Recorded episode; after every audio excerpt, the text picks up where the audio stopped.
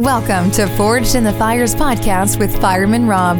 Being a fireman, father, veteran, husband, world record holder, and Ironman, he brings stories of experience to impact your life while challenging you to live it. What do you want from your life? Why do you want it? Are you willing to go through the challenges to get there? If you have the courage to take that first step, let this podcast be the catalyst to start your fire while you bring the resilience to make it continue to burn. Our lives are made up of moments called right nows. So let's get started. Forged in the Fires podcast with your host, Fireman Rob, begins now.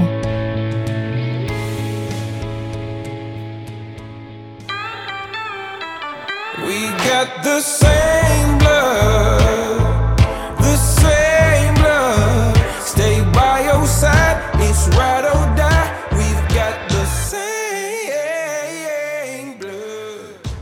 Welcome back to Forged in the Fires podcast. I'm your host, Fireman Rob.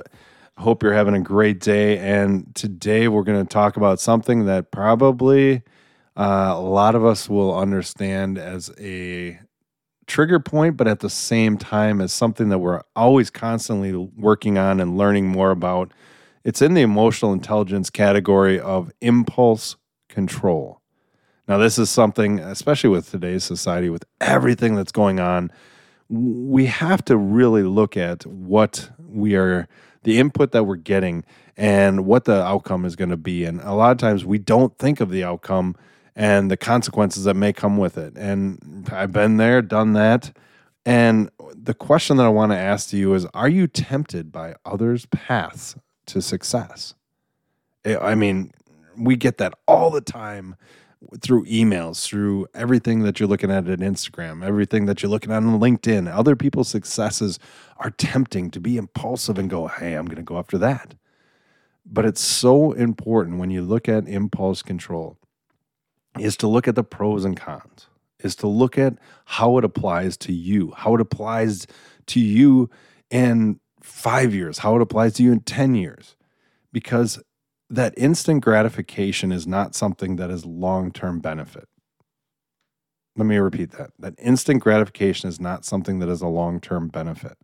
We have to look at the reality of the situation, at the reality of what the outcomes are going to be, and not have the impulsivity to think that maybe somebody else's success was because of a lot of other things that they did along the way and not just a, one little piece that they're showing you or one little thing, idea that they're showing you.